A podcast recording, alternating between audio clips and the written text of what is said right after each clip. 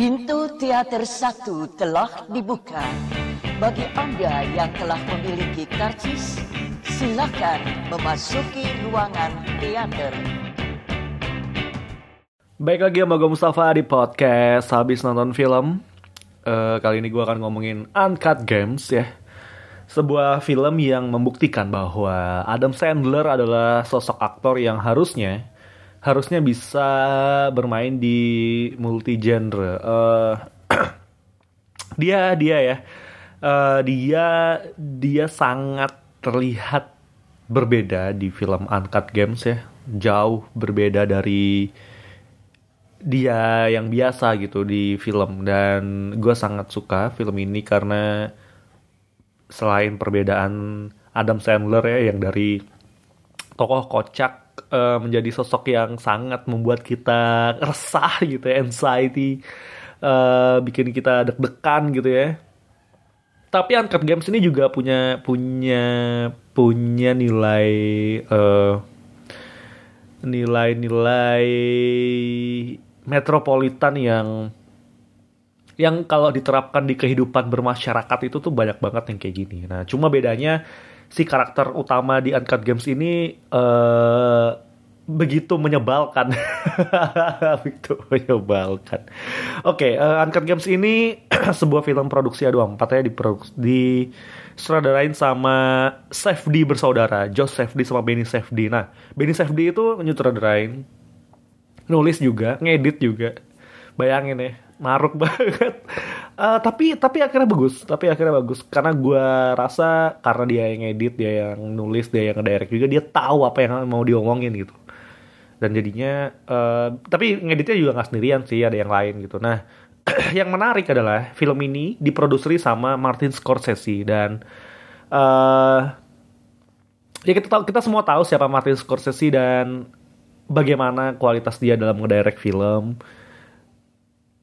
Eh ya ya ya kalau misalnya dia nyutradarain gitu kan kita tahu oh Martin Scorsese itu kayak gini terus film-filmnya kayak gini ada perubahan-perubahan apa ada kegelisahan-kegelisahan apa yang coba di disampaikan sama Martin Scorsese dan ketika dia memproduserin ini juga juga terlihat kualitasnya sih dari filmnya. Gue rasa ini bukan film kaleng-kaleng yang pengen berusaha terlihat keren tuh enggak. Tapi karena karena ceritanya pun eh, diangkat buka- gimana nyebutnya? Diangkat atau eh, terinspirasi dari kisah nyata gitu ya. Eh,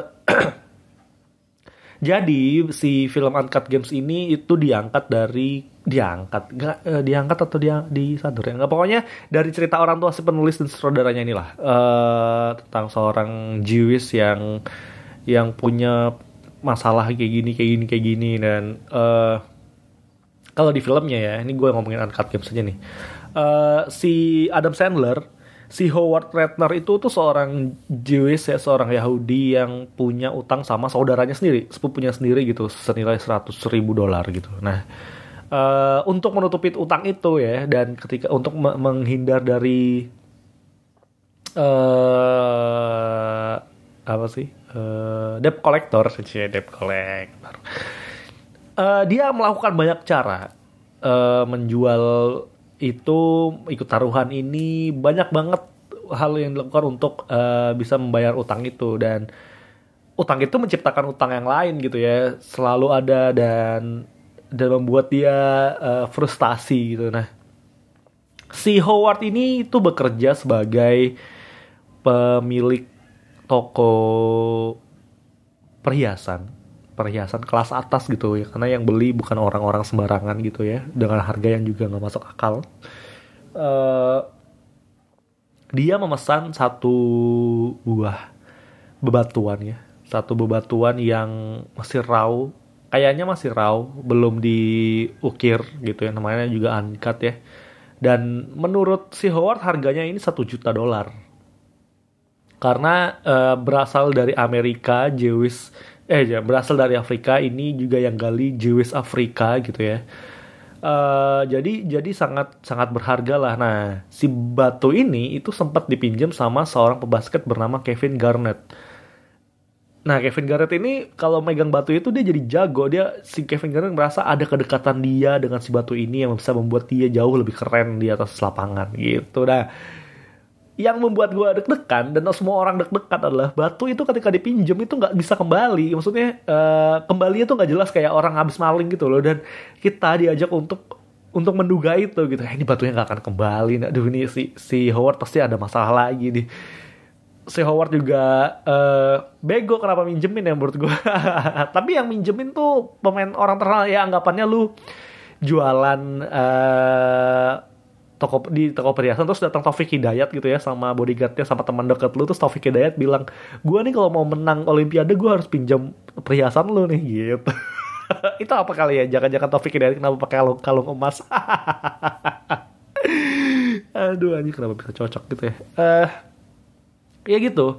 Jadinya jadinya jadinya ya Howard berada dalam keosan yang dia ciptakan sendiri gitu ya. Chaotic yang yang mereka ciptakan yang dia ciptakan sendiri dan dia juga tipe orang yang mikirnya tuh jangka pendek gitu nggak mikir jangka panjang apa yang dilakukan itu semata-mata untuk untuk untuk hal-hal sesaat aja kesenangan sesaat. Dan dia dia dia itu karakter yang unik. Dia selalu merasa bersalah dengan apa yang dia rasa dia dia lakukan tapi dia akan mengulangi lagi gitu. Dan anjing ini karakter protagonisnya kenapa bikin kita kesel banget? gitu. Jadi bukannya empati tapi kita jadi kesel. Tapi kekesalan kita itu care masih ada unsur care-nya. Jadi masalah yang menimpa dia kita gue tetap pengen tahu bagaimana nih solusinya dari masalah-masalah ini gitu. Itu yang menarik dari film ini ya. Dan ngomongin filmnya sendiri uh, itu itu yang terjadi ketika ketika karakter-karakter yang lu nggak pernah lihat di filmnya diciptakan atau akhirnya ditayangkan terus lu merasa merasa curious gitu. Jadi anjing gue gue belum pernah nih nonton film karakter utamanya seorang toko penjual apa penjual di toko emas dan orang yang sangat suka berjudi gitu. Nah si karakter ini kan unik banget kan. Dapat duit dikit dinaikin judinya dinaikin judinya dan anjing sih keren banget. Nih gue mau spoiler aja jadi uh, di ending filmnya kan uh, si Howard ini ikut sebuah judi gitu ya bet uh, tentang sebuah pertandingan basket dengan dengan dengan dengan taruhan yang sangat nggak masuk akal gitu. Jadi uh, siapa nanti yang pertama kali rebound, terus nanti berapa kali cetak skor dan bla bla bla banyak banget gitu. Tapi si Howard percaya nih, ini si Kevin Garnett ini tuh udah megang batu gua dan dia pasti jago. Gue sangat percaya dan Oh, suara apa tuh? Ada yang manggil. Waalaikumsalam, Ibu. Nah, si Kevin Garnett ini uh, kan udah megang-megang ke udah megang batunya dan merasa si si siapa si Howardnya merasa merasa sangat sangat uh, percaya diri gitu. Nah si saudaranya si sepupunya sendiri itu uh, udah nungguin nih duitnya mana? Lu duitnya balikin aja kalau dapat duit langsung balikin aja. Karena si, Van, si Kevin Garrett pada akhirnya membeli uh, batu itu kan. Eh enggak malah setelah di setelah duitnya dikasih malah ditaruhin. Goblok sih emang.